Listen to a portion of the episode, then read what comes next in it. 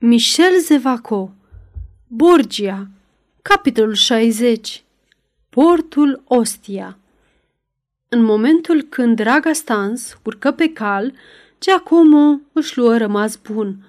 Orice aș încerca să vă spun pentru a vă împiedica această călătorie ar fi în van, adăugă el.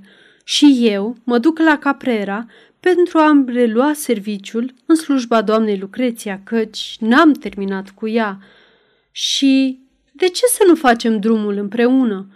Doamna ar afla fără îndoială și asta ar fi suficient, poate, să ieșuați în încercarea voastră, oricare ar fi ea. Asta ar fi suficient în orice caz pentru a mă asasina. Să mergem separat. Doar un lucru vreau să vă mai spun. Pe partea stângă a castelului, mergând pe malul mării, se află la o jumătate de leghe câteva colibe de pescari.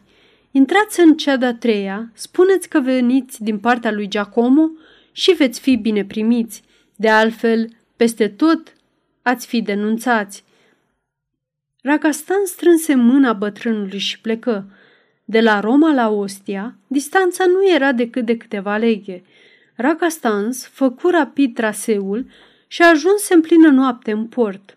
Trebuia să petreacă noaptea la Ostia. Ragastans căută cu ochii un han unde să se poată adăposti cu spada capa, dar toate luminile erau stinse. Vom petrece noaptea sub cerul liber?" întrebă el privindu-l pe spada capa. Asta n-ar fi de altfel pentru prima oară. Domnule, zise atunci spada capa, dacă vreți să mă urmați, mă angajez să vă găsesc un adăpost. Cunoște ostia? Ei, domnule, în vechea mea meserie, trebuia să prevezi aproape tot ce se poate întâmpla.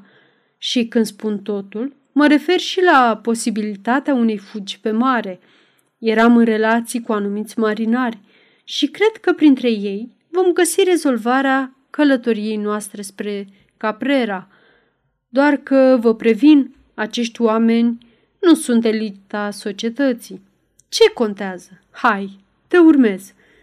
Câteva minute mai târziu, spada capa se oprea în fața unei case joase, cu un aspect mohorât, a cărei poartă și ferestre erau închise cu grijă. Spada capa și Ragastans coborâre de pe cai în fața porții.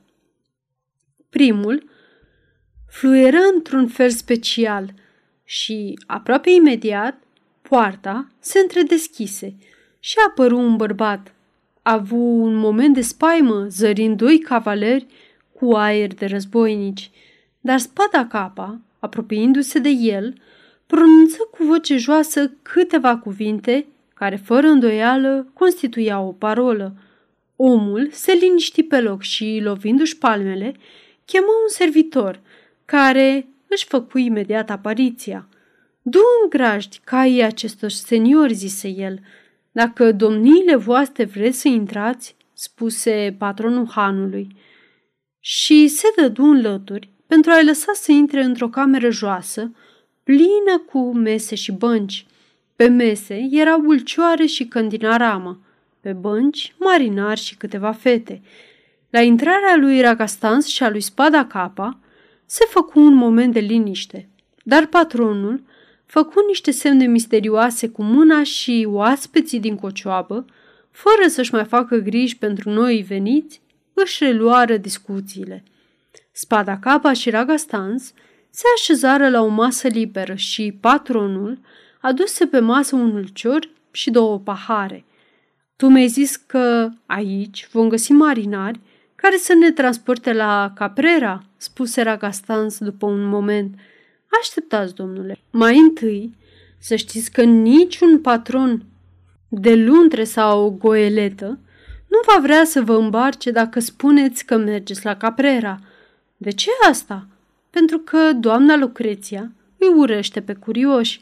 Este o femeie precaută și toți marinarii de pe coastă știu că îi costă să transporte străinii prea aproape de castelul său.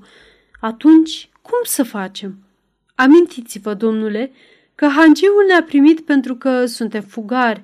Mergem în Sardinia, cel puțin, așa l-am făcut să creadă, Adineauri, când am vorbit cu el, deci patronul știe. În câteva minute, toți marinarii care sunt aici vor afla și atunci vom găsi pe cineva. În acest caz, să așteptăm. Așteptarea nu fu prea lungă. Într-adevăr, după câteva minute, un bătrân marinar cu barba căruntă se apropie și, fățâindu-se pe lângă cei doi bărbați, fără să fie de altfel invitat, luă loc lângă Ragastans, își umplu un pahar cu vin, pe care îl goli dintr-o înghițitură, apoi făcu cu ochiul și spuse Sunt patronul stelei, persoană rafinată, care aleargă cuvântul în față ca o rândunică pe mare. Mă numesc Giuseppe. Ragastans aprobă cu gravitate din cap. Și așa se pare că pământul continental va arde tălpile? Cum spui, patroane Giuseppe? Și atunci nu v-ar prinde rău să mergeți să vedeți ce se petrece prin Sardinia? Foarte corect. Atunci, dacă inima așa vă îndeamnă, vă îmbarc la bordul stelei și ridicăm ancora la patru dimineața. Costă doar doi ducați pentru fiecare dintre voi. Un ducat plătit la plecare, altul la debarcare. Acest preț nu convine, spuse Ragastans. Bine, spuse Giuseppe. Nu uitați, la ora patru. N-ai nicio grijă. Patronul stelei se ridică și ieși din cocioabă însoțit de câțiva mateloți care formau fără îndoială echipajul său.